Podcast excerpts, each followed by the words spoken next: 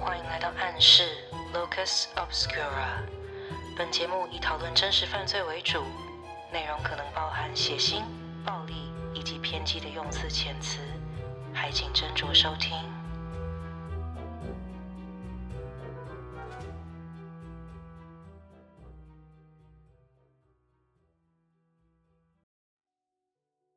嗨，大家好，我是 Dylan， 欢迎来到暗室。因为这是这个系列的第一集，所以不好意思，请让我占用一点时间，针对节目的状态做简短的说明。有接收到上周公告的大部分的听众们应该都已经知道了，但是针对新听众以及可能没有 follow 到公告的大家，还是先说明一下。各位现在在收听的是 Dylan 的单口真实犯罪单元 Locus Obscura 暗示。你们没有走错，这里是 Lights Out 熄灯之后的主频道。那原先由小宇宙跟我搭档制作的模式，因为小宇宙决定去进修，所以也暂时停止一阵子。没有吵架，也没有拆伙。节目形式的暂时改变是经过好几番认真的讨论跟深聊之后，彼此达成的共识。想念小宇宙或者是我们两个那种共抢一个脑细胞的组合的听众朋友们，可以订阅熄灯之后的副频道，我们也会不定时的更新一些非真实犯罪类的主题单集。对于熄灯之后、暗示以及副频道感兴趣的话，除了在各位习惯使用的收听平台订阅我们以外， Instagram、Prolong 或 Discord 之类的社群平台，还有我们前不久才刚刚开通的官方网站 lightsoutpodcast.net 都会随时更新节目还有频道的相关动向跟消息哦。谢谢大家的鼓励，也谢谢各位耐心的听完这一段说明。接下来就为大家插播一则特别消息。在这次的回归呢，我们有一个特别的活动要分享给大家。哎呦，我来了！今天要和大家分享的是一部即将在5月12号上映的电影《催婚频率》。电影的内容主要是在讲述一名大学生因为对催眠产生兴趣，进而在教授的帮助下接受催眠治疗。可是在这之后，他开始看到很多奇怪惊悚的幻影，身边也就接连发生不少奇怪的事件。听起来应该是心理恐怖的电影类型哦。嘿，没有错，其实它画面也有一点可怕啦，就是看久了之后会有一个层层恐惧的感觉。如果对这个电影的画面有兴趣的朋友，也可以去看看他们的预告片哦。这次的特别活动呢，要感谢 Garage Play 车库娱乐电影公司提供熄灯之后10张 GP Plus 线上影音平台免费使用30天的礼物卡，让大家抽奖哦。对礼物卡有兴趣的朋友们，欢迎到我们的 IG 了解详细抽奖办法哦。让我们把麦克风交还回棚内主播哦。好的，那么谢谢工商树懒带来的特别报道。不客气。接下来我们就来讲讲今天正式的内容了。不知道大家有没有拒绝别人或者是被别人拒绝的经验呢？无论是生活上、工作上或感情上的拒绝，被拒绝常常都是很不好受的吧。根据一篇研究报道指出，人在接受到社会排斥 social rejection， 就是各种关系的各种层面上的被拒绝这件事情，我们在情绪上会感到难受，但其实这不仅仅是心理方面的难受哦。虽然没有五感上实质的疼痛，但人在被拒绝之后所受到的打击，也会刺激到大脑中负责在身体受到物理伤害的时候分泌的一种类鸦片止痛的化学物质。换言之，当你觉得精神上很受到打击的时候，你的大脑其实会经过一个跟类似你受伤的时候，你实质上比如说割到手啊或者是骨折啊之类的，会经过一个类似要去应对这些疼痛所产生的止痛反应哦。那谈到被拒绝以及真实犯罪这两个主题，有些人可能会想到的是职场上的，比方说因为开除而产生的报复行为，同侪之间的排挤、霸凌、背叛等等的，或者是家人之间的利益跟亲情的冲突纠葛。但是我相信也许有许多的听众朋友们头脑中就默默的想起了过去在新闻上看到的各种情杀案件。今天我就想来跟大家聊聊2起发生在美国的情杀案件。2020年9月3日的傍晚，密西根州的兰辛，21岁的 Abiana Williams， 我们称呼她为威廉斯小姐好。她刚刚跟男朋友大吵一架，吵架的主因是因为她怀疑男朋友出轨。无论男朋友怎么解释安抚都没有用，最后呢，对方也只能抛出一句，你真的要这么想的话，我也没有办法，我们就分手吧。同一天的晚上11点45分，兰心消防局接到了火警通报。当消防队赶到位于伊丽莎白街的住宅区的时候，他们看见了熊熊的火焰从一栋看上去十分普通的民宅不断的窜出。9月4日的早上，火势顺利被扑灭之后，在消防队员的协助之下，警方进入已经被烧得焦黑的房屋内部，他们一共找到了3具遗体。这栋房子的屋主名叫 Melissa Weston， 也是3具遗体的其中一人，另外2位则是8岁的 Aston Griffin 以及4岁的 Jesse Klein IV。 Weston 太太则是这2位孩子的祖母。起初警消人员猜测这一起火灾可能是意外，街坊邻居的议论也都说 Weston 太太平常人很好，没有跟什么人结怨，所以大家一开始都以为这个可能是什么电线走火之类的事件。但是警方在短短1天之内就完全改变了侦查方向。这场火灾跟稍早提到的情侣吵架又有什么关系呢？屋主 Melissa Weston 的其中1位儿子就是昨天跟威廉斯小姐大吵一架的那一位男朋友，而这位男友在接受警方讯问的时候，他点开了自己的手机简讯给办案人员看。昨天情侣2个人吵完架之后，男朋友在跟威廉斯小姐一来一往的简讯对话当中，对方传来了一行关键性的句子，内容写道 I'm outside your mom's house. I hope your mom likes being burned alive. 翻译起来是，我人就在你母亲家的外面，希望你的母亲会喜欢活活被烧死的感觉。警方看到了这个讯息之后，立刻又觉得这样子，那这起事件可能不是意外哦。于是他们循线找到了威廉斯小姐，但是针对昨夜的大火一事，她却坚称跟自己毫无半点关系，而且什么问题都是一问三不知。于是乎警方又找来了昨天晚上让威廉斯小姐搭自己便车的朋友进行讯问。朋友表示，威廉斯小姐在车程途中不断地对着电话里面的人怒吼，而且不只是简讯哦，她在对话过程当中也有说过刚才提到的那一句希望你母亲喜欢被活活烧死的感受那句话。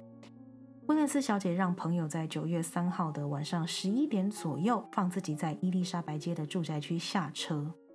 挂电话下车之前，朋友还听到威廉斯小姐恶狠狠地对电话那一头的人放话，说要砸破对方母亲家的玻璃，并且歇斯底里的大喊着说自己是绝对不会分手的。晚上11点10分左右，伊丽莎白街区的一位不愿意透露姓名的邻居说，有一位他不认识的女孩子向自己借了打火机，然后就朝着 Weston 家的方向过去了。但是因为其实晚上的住宅区光线并不是非常的良好，所以他没有看得很清楚这个小姐长什么样子。而这个小姐也在她好像转身去做别的事情，再转回来的时候就已经一溜烟的跑不见了。警方在威廉斯小姐的男朋友身上找到了符合邻居叙述的这个打火机，据说这个打火机上面是有一些有点像定制的图案，所以邻居非常确定这个就是被那一位她不认识的小姐顺走的那一个。而威廉斯小姐的男友则是声称这个打火机是她在火灾现场的附近找到的。至此，兰心警局以纵火以及3起蓄意谋杀等的罪名正式的将威廉斯小姐逮捕并起诉。这件案子目前还在审理当中。根据后来当地媒体对在火灾中死去的 Weston 太太的遗属的采访，家人们表示，威廉斯小姐跟男友在一起差不多2年左右，但是每每当2个人有争吵的时候，只要男朋友透露出任何一丝想要跟她分开的信息，威廉斯小姐就会立刻陷入非常非常极端的焦躁当中。一开始是各种口头威胁，后来甚至会拿刀做事要伤害男友。也许有些人会纳闷，既然这个女生总是一而再再而三地做出同样的伤害行为，男朋友为什么不干脆一点分手就好了？关于这一点，熄灯之后的第2季第3集讨论杀害并且烹煮自己情人的犯人 Catherine Knight 讨论这个案件的时候，我们曾经有提过，许多感情纠葛即使理智上可以很明确的知道就分了啦，但是实际上要离开可能会牵扯到非常非常多的因素跟各种层面，这一点我们稍后再讨论。现在我想要先来看看关于威廉斯小姐的行为模式。提醒一下，我并不是专业人士，也无法透过报道文章还有旁人的说辞去判断威廉斯小姐确切是否患有精神疾病。节目中提到的内容仅仅是以一个业余的对于心理学有兴趣的人的角度去做探讨。之前提到的凯撒琳·奈特的案件当中，她曾经被一些精神科医师们认为可能患有边缘型人格障碍 Borderline Personality Disorder。 帮大家稍微复习一下，有这一类人格障碍的患者们情绪上会有非常剧烈的起伏，特别是在被踩到雷点的时候，常见的触发点有分开或者是当他们觉得自己要被抛弃的那个时候了，这些触发点都会引发患者们很极端的情绪反应，也许是愤怒又或者是悲伤。总而言之，他们可能会在这样的情绪影响之下去做出更加极端的激进的报复或伤害行为。除了 BPD 之外，还有一个可能稍微比较没有那么常听到的叫做 Intermittent Explosive Disorder 间歇性暴怒障碍症。患有这个病症的人们会无法克制的愤怒爆发，而且在爆发的过程当中，他们几乎没有办法去控制自己的行为。过程可能是言语的怒骂，但是也可能是行为上的攻击。这些愤怒爆发的点可能是有模式可循的，但也可能是突然就踩到地雷就大爆炸了。而且在盛怒之下，这些人所做出的报复行为都会与触发点显得有点不成比例。举个例子来说好了，也许只是前面的人走路走到一半突然停下来滑手机，不知道在干嘛，但是这个举动刚好阻挡到走在后方的患者的通路，这个阻挡前进的行为大家虽然可能会觉得很烦，但是多半会选择从侧边绕过去，或者是说一声借过一下去化解，顶多是在对方看不到的时候翻个白眼，或者是对正在通讯软体上聊天的朋友抱怨一下之类的。但是对于被触发到暴怒开关的患者而言，他不是没有可能直接冲上去就暴揍对方一顿哦。根据 Weston 太太的家人们所提供的关于威廉斯小姐过去跟男朋友相处模式的形容，这些每每只要提到分手相关的话题就会触发她的愤怒跟暴力反应之类的，她也不是没有可能患有边缘型人格障碍或者是间歇性暴怒障碍症。那刚才提到的男朋友为什么不干脆分手就好了的这件事情，从外界去评断这段感情两个人的分合确实是有失公允的，并且男朋友他可能也有自己很多很挣扎的点，也许是不愿意放弃这位女朋友，也许是害怕，也许是生活上条件的因素。当然他也有可能是像当初我跟小宇宙在分析凯撒琳奈特的第一任丈夫为什么不离婚就算了的时候一样哦，也许他认为自己退一步配合威廉斯小姐就可以了，不要惹对方生气的时候，也许威廉斯小姐真的是很棒的伴侣，这都可能是两个人一直没有分手的原因。接下来我们来看看另外一件因为情感上被拒绝而发生的悲剧，这是一起发生在芝加哥的事件。2020年6月22日24岁的 Shanta Harris， 我们称呼她为哈里斯小姐，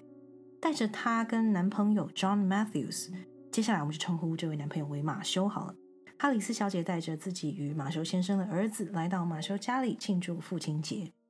在这一场看似寻常的庆祝活动当中，马修要求哈里斯小姐为自己准备一些食物，然后帮她变法。但是哈里斯小姐因为当天身体不太舒服，便用不好意思我想要休息这样的理由拒绝了对方的要求。在旁观者眼中，这是再小不过的一件事情了，但是马修却因为自己的要求被拒绝而感到非常生气，他猝不及防的一拳就揍在哈里斯小姐的脸上，而哈里斯小姐当然是吓得开始在屋里逃窜，但是马修却没有打算放过他，他一直跟在对方身后，一边挥拳一边用极端侮辱的言辞去羞辱他。当时同样在屋内的马修的祖母看到这个情况，她赶忙的将哈里斯小姐送出家门，没有想到马修却追了出来，抓起了哈里斯小姐的手机就直接砸烂在地上。马修的祖母让哈里斯小姐使用自己的手机，哈里斯小姐就赶快打电话给自己的妈妈求救。妈妈跟姐姐很快的就赶到现场，他们本来是打算一到现场就要把女儿带走然后回家，但是哈里斯小姐却拒绝了。她不太确定自己离开之后马修会不会将怒气转向还在屋子里面的年幼的儿子去发泄，所以他根本不敢离开，但是他也不敢再进屋子里面去，所以三个人只能很无助的在屋外徘徊，希望马修或者是马修的祖母会把孩子赶出来或送出来。但最后三个人等到的并不是孩子，而是冷冰冰的子弹。盛怒之下的马修拿起手枪就冲出去，对屋外的三个人展开攻击。一位刚好路过的目击者说，他看见哈里斯小姐的姐姐边哭边尖叫边朝大马路冲出来，马修却在后面追着对方，而且朝他的背部连开了好几枪。躲在屋子里面的马修的祖母立刻就打电话报警，警方也以很快的速度赶到了。但当他们抵达的时候，现场只有斑斑血迹，而且哈里斯小姐当时还有一口气在，但她的母亲 Francis Neal 还有姐姐 Jasmine Neal 两个人却都伤重不治了。而马修呢，他逃了。哈里斯小姐经过这次的攻击事件虽然活了下来，但是因为子弹有一个碎片刚好卡进她的脊椎里面，所以导致她下半身瘫痪。经过很多次手术之后，哈里斯小姐还是没有能撑过去，也过世了。但即使他受了重伤，在这么痛苦的治伤的这一个期间，他还是很勇敢很积极的配合警方调查，并且亲自指认伤害自己杀害他的妈妈还有姐姐的人就是男友约翰马修。至于马修则是在约莫2个月后8月份左右，因为出了车祸，所以在爱荷华州，就他已经从芝加哥逃走了，他逃到爱荷华州去，然后他被警方逮捕归案。当警方查到说哇他还有这个案底的时候，也是立刻就把他遣送回芝加哥，让他接受他应有的法律的制裁。马修的案例跟威廉斯小姐不太一样，据警方所知，他并没有任何的不良记录，之前也没有任何通报过说他有暴力倾向，也许是就从来没有人通报过他，但是至少在警方的记录看起来，他是没有任何不良行为的。所以到底为什么会爆发出那么极端的行为呢？这件事情警方还有精神科医师目前也还在厘清当中。约翰马修这个人被警方以3起蓄意谋杀罪起诉，目前他的案子也跟威廉斯小姐的案子一样，都还在审理当中。至于马修先生跟刚才提到的威廉斯小姐会不会都患有精神障碍，就比方说刚才有提到的边缘型人格障碍或者是间歇性暴怒障碍症，这一点我就比较没有那么的有想法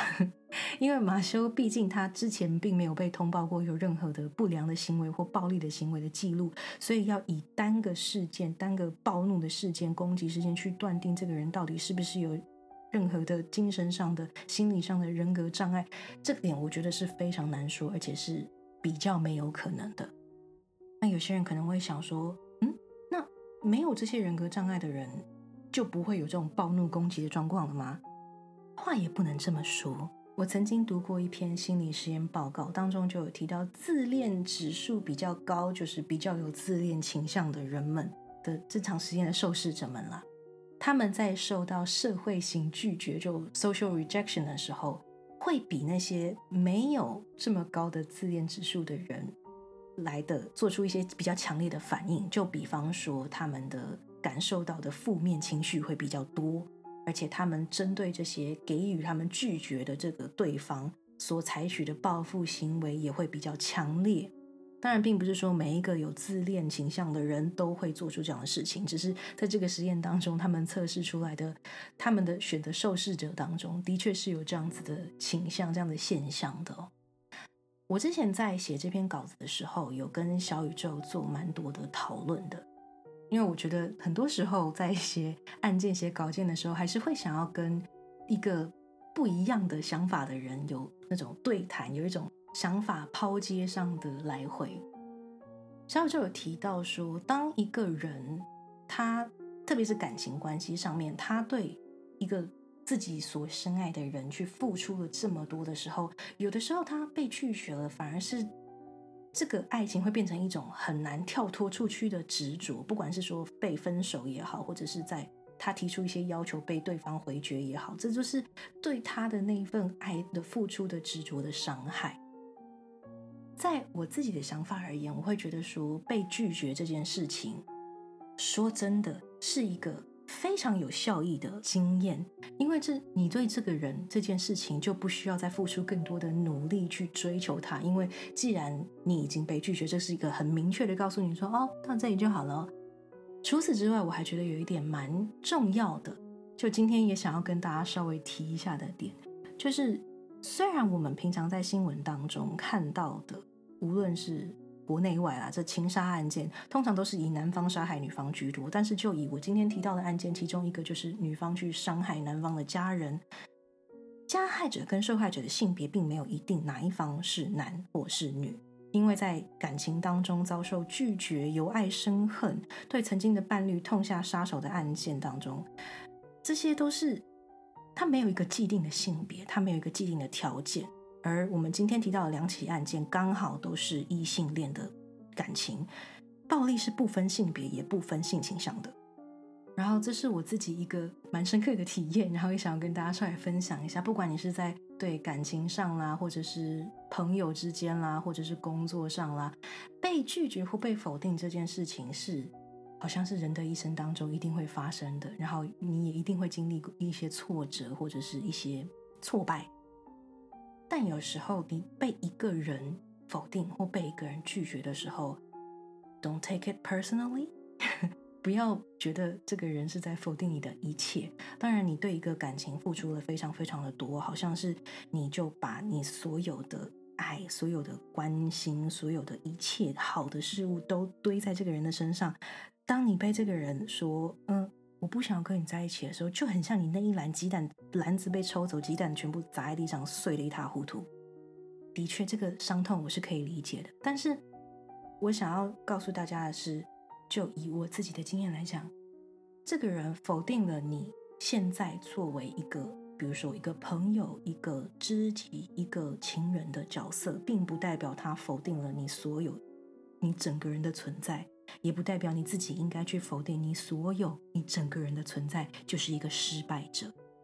就好比你今天拿我自己来讲，就好比我今天在追求一个心仪的对象，但是对方跟我说不好意思，我对你没有兴趣，我不想跟你交往。被拒绝固然会让我非常的难过，没有错，可是我必须要知道说，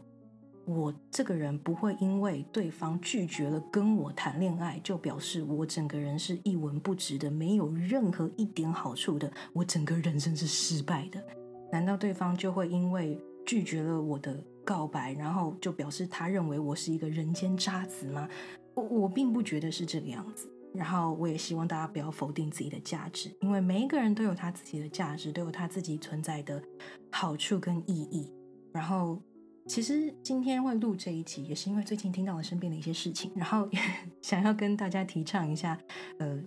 一些健康的情绪处理的管道。当你自己有非常极端的愤怒的倾向，或者是你克制不住你在生气的时候做出的任何行为的时候，我建议大家去寻求专业的协助。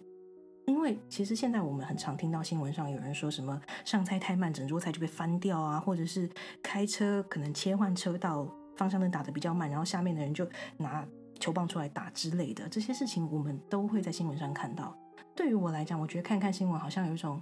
大家是不是真的都这么愤怒吗？大家的耐性都这么低的吗？当然可能是因为现在的新闻比较发达，现在资讯比较发达，所以我们能够接触到这样的讯息越来越多。但是当你遇到一些你自己被拒绝的状况，比方说你的朋友去否定你的意见，你的情人去跟你说要分手，你的上司跟你说你这个 project 做不好 project 你这个题材没有写好，或者是你这个主题做不好，要求你重做，或者是叫你说你怎么每次都犯这样的错误的时候，这一些的拒绝，这一些的否定，其实都不代表是在否定一个人的整体的价值。这是一个心态上面的转换，这是我自己也还在学习的事情，因为我自己碰到这些挫折的时候也还是会觉得很难过。那除此之外呢，如果你真的是有一些你觉得你卡进死胡同了，就比方说分手是很难过的一件事情，被分手是一件更难过的事情。当你卡在一个你觉得你已经要转不出去了，你已经钻到牛角尖的最尖端了，然后快要承受不住的时候，我自己是真的蛮提倡，如果你有那个经济能力，如果你有找到类似的管道的话，去做一下心理咨商。这些事情都是能够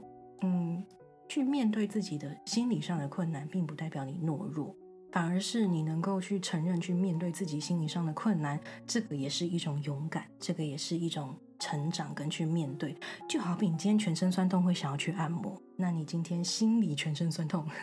心理酸痛，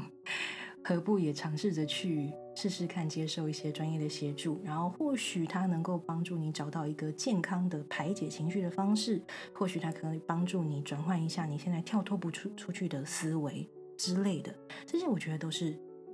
一个人面对被拒绝或者是面对愤怒要怎么样去缓和，要怎么样的去排解自己的情绪，这是一个大家都连我自己都蛮需要继续去学习去成长的课题。今天我们主要谈到的是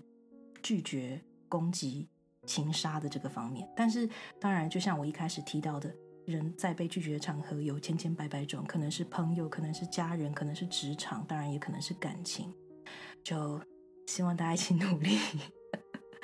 作为自己第一个单口的集数我其实有一点，我真的是蛮害怕，这一集也算是比较尝试性的一集。之后呢，也许在节目上的编排也还是会再做一些些许的调整，因为其实有一些是像今天提到这两起案件，它都不算是一些轰动的大新闻，所以跟它相关的资料算是非常非常的少，我只能从各家新闻还有各家相关报道还有各家相关的文章去找出我想要讨论的点，就比较像是我找出了一个我今天想要讨论感情上的被拒绝而产生的暴力行为或者是真实犯罪事件而去找到的案件，并不像之前熄灯之后我是因为这个案件再去找到相关的心理相关的一些知识或者是讯息来跟大家分享。未来在暗示的这个系列当中呢，我也会不断的去做调整跟调试这个部分。如果大家有一些收听上的感想或意见，也欢迎投稿到听众信箱来给我们，或者是透过我们有在活动的各个平台来跟我们留言也都是可以的，我都会读，然后会尽量的回复。我们目前在使用的平台有 Instagram、 Prolong 还有 Discord 这三种平台，大家选择自己喜欢的加入就好，不一定每一个都要加入，你从这三个地方几乎都联络得到我们。最后还是要提醒大家一下，5月12号有一部叫做《催魂频率》的电影要上映了，它是在讲心理恐怖跟催眠有关的内容，我自己是蛮有兴趣的，我应该要去看一看。然后呢，这一次我们的回归这算是熄灯之后的回归吗？这一次的回归也是要特别感谢 Garage Play 车库娱乐电影公司，有提供我们10张 GP Plus 线上影音平台免费使用30天的礼物卡让大家抽奖。如果对于这个抽奖有兴趣的朋友们，记得到我们的 IG 上面去了解详情还有抽奖办法哟。好，那今天的节目就到这里结束了，感谢大家的收听，我们下次见，拜拜。